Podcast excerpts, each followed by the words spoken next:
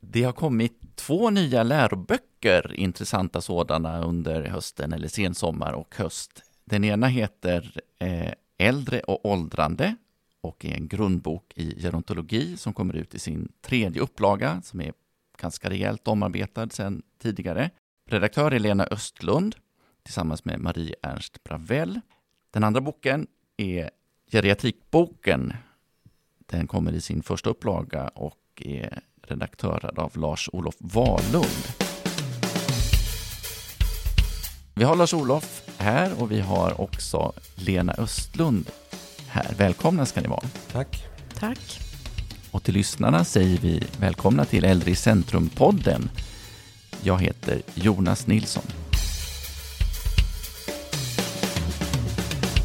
Då börjar vi med eh, fint besök alltså från Lena Östlund vid eh, Institutet för gerontologi, Hälsohögskolan i Jönköping, eller Jönköping University som det heter på svenska.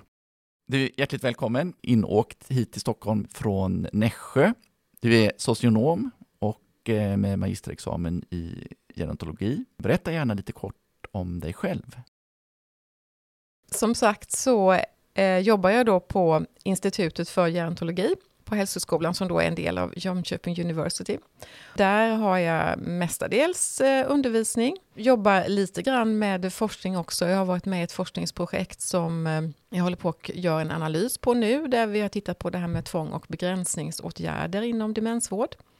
Och där jag ska, eh, förhoppningsvis så ska jag skriva en artikel om hur personal jobbar med att inhämta samtycke till olika begränsande åtgärder, som ju också kan vara skyddsåtgärder förstås. Då. Och innan jag började på hälsoskolan så jobbade jag ganska många år som enhetschef på ett särskilt boende för personer med demenssjukdom.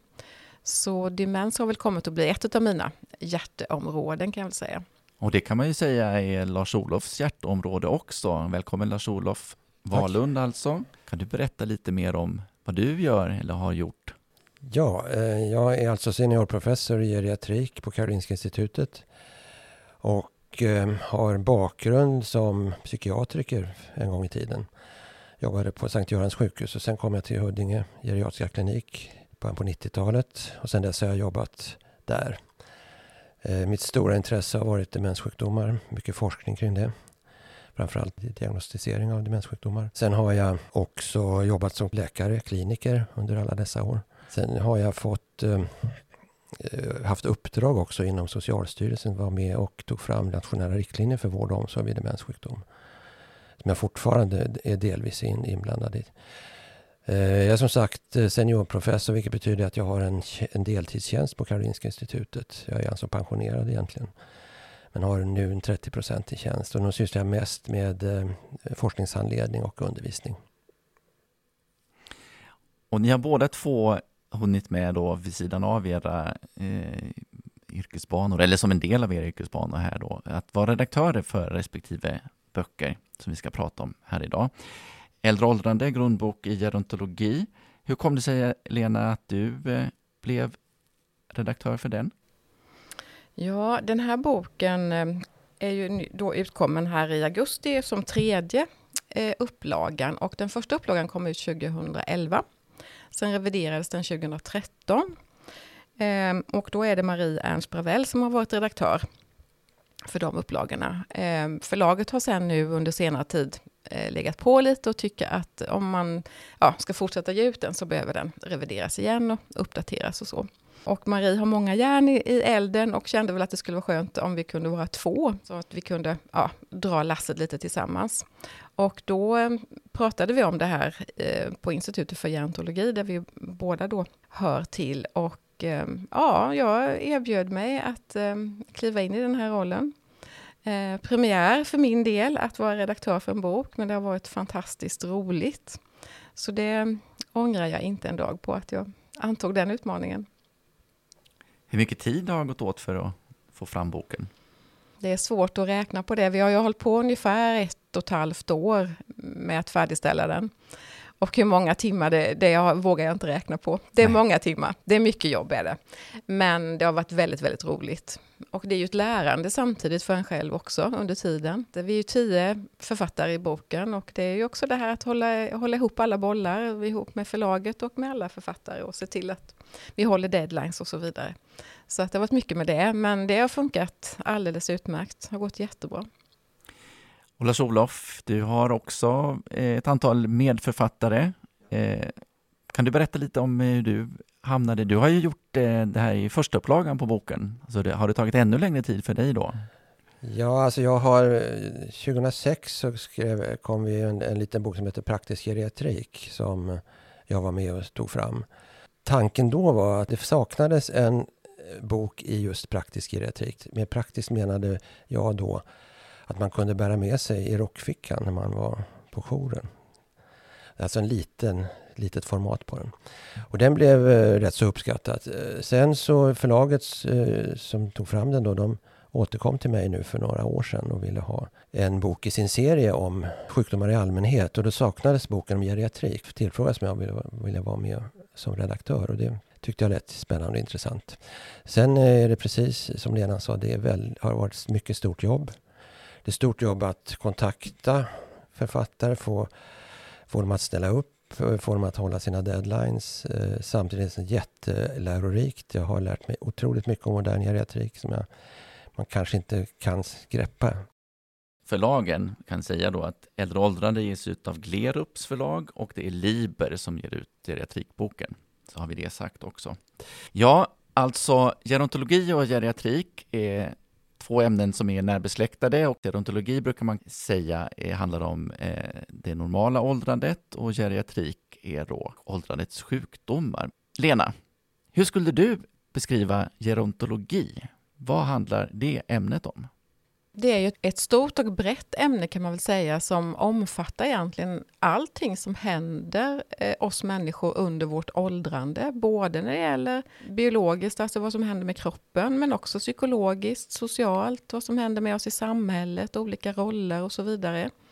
Så det är olika förändringar på olika plan, om man ska göra en väldigt kort sammanfattning. Och hur spelar det ihop med geriatrik? Ja, geriatrik kan man väl kort förklara som sjukdomar hos äldre, eller sjukdomar som är förknippade med åldrandet.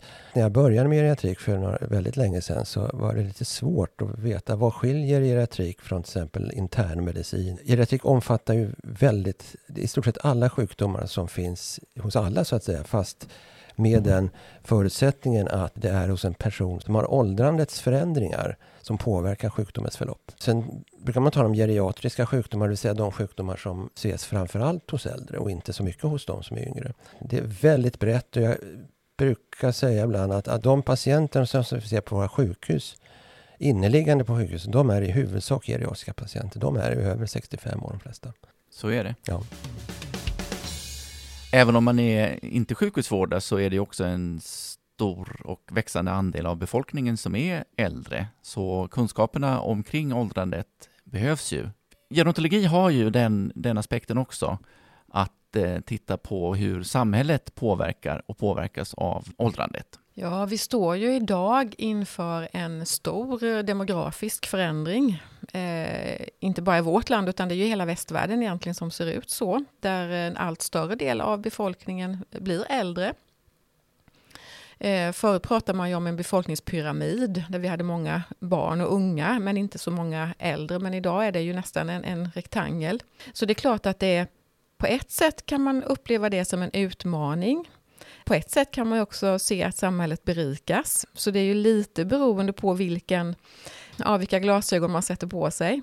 Men jag tror att inom Eh, många områden idag, kanske framförallt politiskt, så är man kanske lite bekymrad över hur det ska gå, hur det ska bli. Och vi har ju nu sett den nya pensionsreformen är ju ett resultat av att vi blir allt eh, fler äldre och man tror inte att pengarna kommer räcka på samma sätt. Vi måste jobba eh, längre och så vidare. Så det finns ju många områden, alltifrån ja, men sjukvården är ett exempel, men också äldreomsorgen kan ju vara ett annat exempel. Och hur, eh, hur vi ska kunna erbjuda äldre personer bra boenden till exempel. Där tittar man mycket på idag. Man gjorde ju en, en förändring i socialtjänstlagen här för lite sedan där man då kan bevilja biståndsbidrag trygghetsboende. Alltså för personer som inte kanske behöver 24 timmar om dygnet vård men, men man behöver ändå hjälp och stöd eh, lite mer än kanske i ett, ett ordinärt boende. Då. Så jag tror att vi kommer nog se en del förändringar. Vad kan man säga då i ett mer personligt perspektiv? Vad händer i eh, en person som åldras? Så här kan man säga, det, det är väldigt individuellt. Vi åldras väldigt olika. För det första, det kan man säga. I och med att man blir äldre så inträffar ju en rad olika förändringar oundvikligt kan man säga. Egentligen alla våra organ påverkas av åldern. Eh, huden är ju välkänt, man blir skrynklig, man får andra förändringar. Hjärnan välkänt. Vi som är intresserade av demenssjukdomar vet att det är en starkt åldersrelaterad sjukdom. Det är, de allra flesta som har demenssjukdomar är äldre eller mycket äldre. Så att det, det är en rad förändringar som hänger ihop med att kroppen har funnits väldigt länge kan man säga.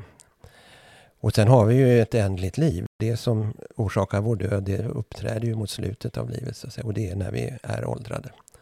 Hur påverkas social situation eh, psykologiskt eh, i åldrandet? När det gäller psykologiskt så är det också väldigt individuellt eh, kan man nog säga. Det här med minnesfunktionen är ju en ganska komplex historia. Alltifrån liksom hur vi tar in information och hur vi bearbetar den och hur vi sen kan hämta den när vi behöver den jag tror inte man, man, man, kan nog inte säga liksom att det, det, alltid är så här när man åldras, för det, det beror så mycket på sammanhang och vem man är och kanske övriga sjukdomar. Men det är nog svårt att säga att generellt blir det så här för alla, för det är som sagt väldigt eh, individuellt. Sen kan ju det här med Eh, det finns ett minne som heter semantiskt minne där vår faktakunskap och så finns och den kan ju nästan bli bättre med åldrandet för man också har hunnit att samla på sig mycket kunskap medan kanske det här med vad som har hänt för länge sedan eller så eller det som har hänt ganska nyligen också kan man få svårare att eh, hämta fram och så.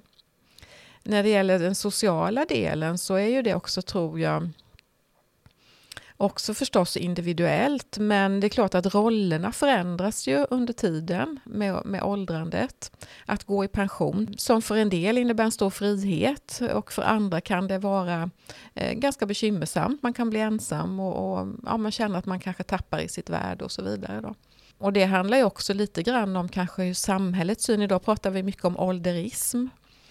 Eh, alltså det här med stereotypa föreställningar och fördomar om äldre. Jag tror att det kanske börjar att svänga lite, men vi har nog ganska mycket kvar av det fortfarande. Eh, om vi tittar till exempel på, på mm, Sveriges riksdag så tror jag det är, om det är sex eller sju eh, personer som, som är över 65 år och ska då representera kanske 20-22 procent av svensk befolkning. Du nickar instämmande Lars-Olof, ja, som, som hör till den kategorin också kanske? Ja. ja. Eller hur?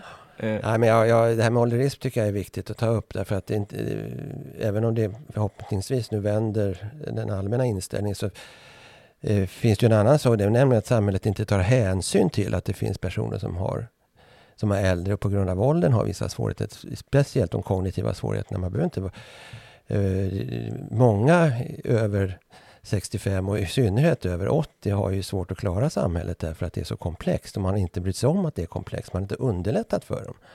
Ta hela övergången till eh, datorbaserade lösningar på allting. Är man över 90, vilket är ganska många, de kan inte klara av att hantera mobiltelefoner. De utestängs ju helt från samhället. Det tycker jag är ett allvarligt problem som man måste ta tag i. Mm.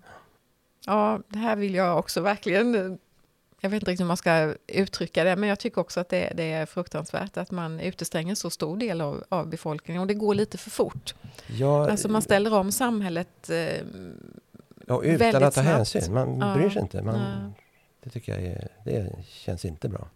Man borde, ha en, en, alltså man borde fasa ut vissa saker och fasa in, men att människor får tid också. Att... Tänk de här nedläggningarna av bankkontor av glesbygden, väldigt många, de befolkas ju allt mer av äldre. Nu tar man bort den möjligheten också. Gå och sköta saker över disk. Det ska datoriseras, ska ligga på nätet nu.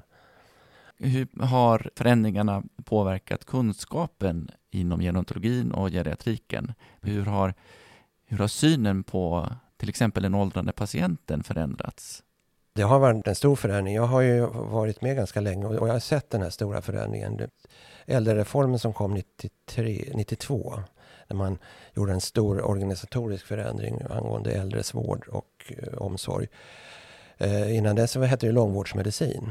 De allra flesta som vårdades där var äldre. Sen eh, när man gick över till äldreformen då kom begreppet geriatrik som en specialitet. Så att man började fokusera mer på de äldre och de äldres sjukdomar. Det var helt nödvändigt därför att sjukhusen var redan då fulla av personer, patienter som var gamla som hade sjukdomar som man inte kunde bota och skriva ut dem så fort som man ville. Det var liksom grunden till det. Sen har kunskapen kring den forskningen utvecklats enormt. Vård och omsorg, så den som jag menar den största utvecklingen har skett inom omsorg, omsorgen och vården av äldre. Det har varit en enormt stark utveckling från en tid då vi skyfflade undan de gamla, brydde sig inte om dem. Sen hade vi fattigstugorna, de fick mat och husrum, inget mer. Till att vi nu har en oerhört mycket mer utvecklad system och kunskap kring hur vi ska ta hand om de äldre. I synnerhet de som har kognitiva sjukdomar, alltså demenssjukdomar. Jag tänker också på det faktum att man tidigare inte behandlade sjukdomar hos Precis. äldre personer Precis. bara för att de var Exakt. äldre personer. Ja, det är en annan viktig del, eh, absolut. Det hade vi åldersgränser när jag började läsa medicin på slutet på 70-talet så det var ett tag sedan. Men då var det helt klart att den och den skulle inte opereras för han var över 80. Nu opererar man ju 90-åringar framgångsrikt. Och, och, och, det är också det att då bryr vi oss mer om. Vi bryr oss mer om de äldre. De får mer vård. visar ju också att man klarar av det mycket bättre också. Och det här leder ju naturligtvis till att vi blir äldre och äldre. Vi har ju så, aldrig haft så många hundraåringar som vi har nu. Och vi har aldrig haft så många friska 70-80-åringar som vi har nu. Det, det har ju, man skjuter ju upp liksom eh, sjukdomsmängden om man säger så. Vi är ju friskare och friskare högre upp.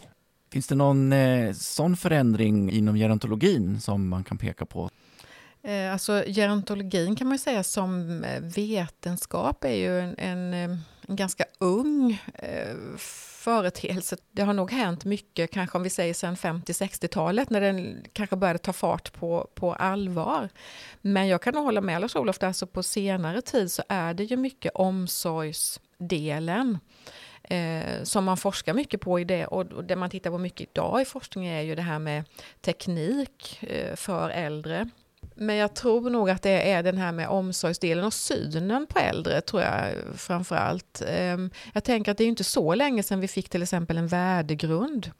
Alltså att man ändrade delar eh, av, eh, eller man la till paragrafer ska man säga i socialtjänstlagen. Just utifrån det att människor ska få välja själva när och hur och av vem man vill ha hjälp eh, och stöd. Ehm, sen har ju, det kan man ju diskutera huruvida det har blivit så. Och det här tror jag också man kommer titta på ganska mycket nu framöver i forskningen. Den här växande äldre befolkningen som eh, vi ser som en möjlighet har ju hamnat i en bekymmersam situation just nu i och med den pågående coronapandemin. Och där kan man ju se problem onekligen. Eh, och där också kunskapen om åldrandet har kanske visat sig lite skralt på sina håll som har påverkat hur situationen har utvecklat sig. Vi har konstaterat ett väldigt högt antal döda på våra äldreboenden i Sverige. Oerhört högt får man väl säga. Och det här har ju varit ett stort bekymmer och en stor sorg för många och, och så. Och eh, frågan är vad det här beror på då. Och det får väl utredas. Och det kommer ju en kommission om några veckor och lägga fram en rapport, en första rapport. Men en sak som, som eh, i alla fall från Stockholm kunde konstatera det var att eh, den kunskap som finns inom geriatrik då, som jag representerar, man Eh, tog inte in den geriatriska kompetensen som fanns menar vi. Nu har vi fått komma med så att säga. Men alldeles i början där så blev det ju en del rätt rejäla misstag när man eh, misstolkade en del eh, skalor som man skulle använda då för att försöka hitta riktlinjer för hur man skulle hantera det här Framförallt de boende på särskilda boenden. Vi fick ju själva från geriatriken säga till att vi har kunskap om det här. Och sen kan man väl säga att i debatten är, som förs nu, hur, hur ska det se ut framöver, hur ska vi förhindra det här? Så är det också väldigt viktigt att geriatrisk kompetens kommer till inom de särskilda boenden. Det är inte riktigt så nu. Mm. Krävs det också en eh, ökad eller fördjupad eh, gerontologisk kompetens? I, kanske inte på, på särskilda boenden, men i ett samhälle som vårt? Det finns ju väldigt viktiga lärdomar att dra efter detta nu och det som pågår nu. Eh, vi vet inte hur det här kommer att utveckla sig och eh, det har ju diskuterats mycket det här med eh, besöksförbudet, bland annat på särskilda boenden. Huruvida det var bra eller dåligt. Och eh, det är klart, ur medicinsk hänseende så fanns det kanske fördelar med det, men rent socialt och eh, ja, det psykiska måendet kanske inte... Ja, det, det har ju blivit tufft för många. Ehm, det är många som kan vittna om det. Och det här måste man ju väga förstås, eh, för och emot. Ehm, och där kommer ju också, tror jag, mycket det här in Alltså hur mycket ska äldre själva få bestämma över sina liv? Ehm, det här är ju en jätteviktig del. Sen måste man ju då också väga det mot vad, vad klarar sjukvården att ta om hand och vad har vi för resurser? Eh, så det är ju inte en helt enkel fråga att lösa. Men om man till exempel tittar på demensvården så har vi under de senaste tio åren kan man väl säga eh, jobbat väldigt mycket med det här att inte begränsa, inte ha tvångsåtgärder för personer utan vi ska hitta alternativa lösningar och med bemötande och olika andra frågor då eh, eh, hitta ett, ett, en livskvalitet och ett, bra sätt för, för personer som kanske då behöver bo på eh, särskilda boenden, hur, hur det ska bli. Men här så tog man ju ett ganska drastiskt beslut att nej, eh, ni får inte ta emot eh, några besök. Det, det, var inte helt lätt att snabbt där och då kanske fatta de allra bästa besluten. Man, man, alla gjorde säkert så gott man kunde, men jag tror att det finns lärdomar att dra som vi kan använda framöver. Precis som du säger Lars-Olof, så finns det mycket kunskap som man borde ha lyft in, som man inte riktigt gjorde då. Och den kunskapen finns ju turligt nog syntetiserad och eh, konkretiserad i de här två böckerna som vi har som eh, grund för det här poddavsnittet. Geriatrikboken, Lars-Olof, den är eh, ny, men bygger på tidigare kunskap förstås. Men vem är det som ska läsa den här boken? Ja, den är tänkt för eh, sjuksköterskeutbildningar, utbildningar för arbetsterapeuter, eh, fysioterapeuter och även läkare. Eh, på Karolinska institutet nu har vi föreslagit den inom geriatrikkursen för eh, läkarstudenter. Så det är väl den huvudsakliga målgruppen. Kan, kan den också läsas av de som inte arbetar inom vård? Absolut. Det, det, det, det, tycker jag. Den är ju naturligtvis medicinskt skriven med medicinsk nomenklatur och så. Men den är liksom, menar jag, enkelt skriven. Trots, trots det vad jag säger så är det så. Den är lätt att läsa och lätt att förstå. Geriatrik är ju ett brett område. Vi har ju försökt täcka alla de här områdena. Allt ifrån då eh, faktiskt ett kapitel om det normala åldrandet har vi tagit med då förstås. Ska vi det som en bakgrund Eh, går igenom de olika sjukdomsgrupperna. Och sen har vi också kapitel om geriatrisk skörhet som är, som är ganska nytt, ett nytt begrepp som är väldigt viktigt att ta fram. Ett kapitel om den geriatriska vårdkedjan.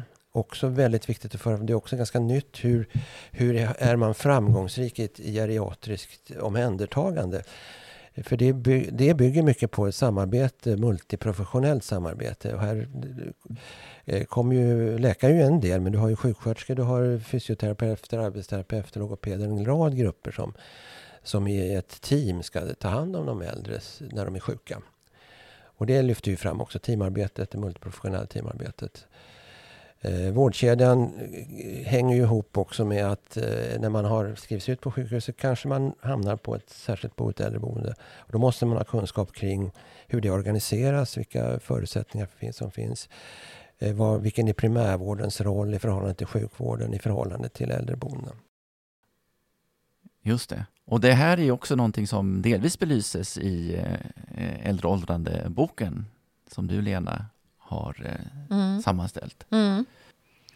Ja, och det visar ju liksom hur, hur de hänger ju tätt eh, samman, eh, de här olika fälten kan man ju säga. Och det är ju för att vi, vi är, som person så, så måste man ju se oss som en helhet och då, då är det ju mångfacetterat. Men vi tar ju upp både om biologiskt åldrande, psykologiskt åldrande och det sociala åldrandet finns i vår bok. Men vi tar också upp det här med Eh, lite grann om skörhet kommer vi faktiskt också in på, för att eh, skörhet är ju inte kanske bara så att säga, åldersbestämt, eh, utan det handlar ju om individer då. Eh, och här blir det väldigt viktigt då vi skriver om personcentrerad vård också. Vi tar upp det här med eh, ojämlikhet i eh, i vården och omsorgen. Vi tar upp lite grann om, om ja, lite genusfrågor, kanske inte jättemycket, men, men eh, till viss del. Då. Vi tar också upp det här med hur äldre faktiskt är då omsorgsgivare. Eh, vilken utsträckning och eh, visar på lite forskning om det. Då. Vi har också i den här boken lyft in, lyft in eh, munhälsan hos äldre. Så då lite historik också om eh, hur, hur äldreomsorgen i Sverige har utvecklats som kan ju vara viktigt att förstå också när man ska möta äldre personer som kanske då har den här erfarenheten, man har växt upp i en tid när det var fattigvård eh, och synen på äldre har, har förändrats eh, under generationer. Men ja, man kanske ändå bär med sig vissa minnen och, och viss historik som äldre person. Och det kan också vara viktigt som personal att känna till. Vem är det då som ska läsa äldre åldrande grundbok i gerontologi? Ja, vi tänker nog att den kan ha ett ganska en bred läsekrets, men i huvudsak så har vi ju tänkt den som en, en lärobok, en grundbok för eh, grundutbildningar. Eh, sjuksköterskor, socionomer, arbetsterapeuter, fysioterapeuter, eh, tandhygienister. Eh, ja, det kan säkert finnas eh, fler, som, men vi tänker också att den här kan mycket väl läsas av eh, personer som redan är yrkesverksamma, som behöver lite påfyllning och eh, eh, som har ett intresse av de här frågorna. Men det kan också läsas av äldre själva. Eh, jag vet att den tidigare upplagan så har någon eh, seniororganisation haft den som en studiecirkelbok. Man har använt den så. Så jag tänker att den kan nog ha en ganska bred eh, läsarkrets. Gemensamt för båda böckerna är alltså en eh, möjlighet till kunskap på två i och för sig ganska breda fält och eh, omfattande, men där man kan få en bra bild av kunskapen i de här, genom de här böckerna. Ska vi försöka oss på en liten spaning in i framtiden? Nu har ni ju superstor kunskap om kunskapsläget och eh, de här eh, vetenskapsområdena som de har utvecklats fram till nu. Men det finns ju också en eh, utveckling framför oss, kan vi vara ganska säkra på. Så vad kommer nästa upplaga av böckerna att kunna ta med? Vad säger du Lars-Olof? Oj, ja. Eh, svårt att säga, men en utveckling som jag ser tror, tror i alla fall, det är ju den här begreppet geriatrisk skörhet kommer nog att vara mera, kommer vi kunna mera om, veta mer om och hur man hanterar det. Den eh, all, eh, medicinska utvecklingen inom de flesta områdena som vi berör kommer ju säkert att ha kommit längre. Kanske till och med så att vi när vi i kapitlet om demenssjukdomar har eh, en effektiv behandling att presentera. Det vore ju fantastiskt om det vore så. Till exempel mot Alzheimers sjukdom eller så. Kommer du att vara redaktör för nästa upplaga av eh, Ja, det beror lite på när den kommer. jag vet inte, men eh, inom eh, närtid så hoppas jag att jag kan vara med. Ja.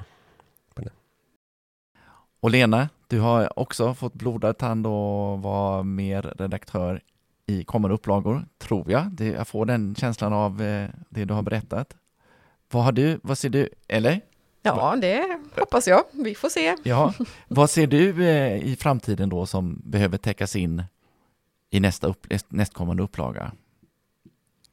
Ja, jag tror att det kommer, eh, alltså det här med teknik eh, för äldre och inom äldreomsorgen är ju på frammarsch.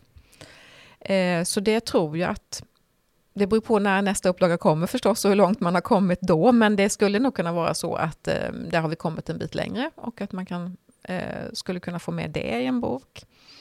Jag tänker också att det här med olika boendeformer och en mer flexibel äldreomsorg där äldre får möjlighet att välja. Alltså idag är det ju eh, kanske lite för statiskt. Man får ett, ett biståndsbeslut och sen eh, finns det en, en palett av saker man kan välja på. Men jag tror att det kanske i framtiden kommer bli så att man eh, kommer att kunna få ha en mer flexibel äldreomsorg. Det, det tyder lite på det tycker jag.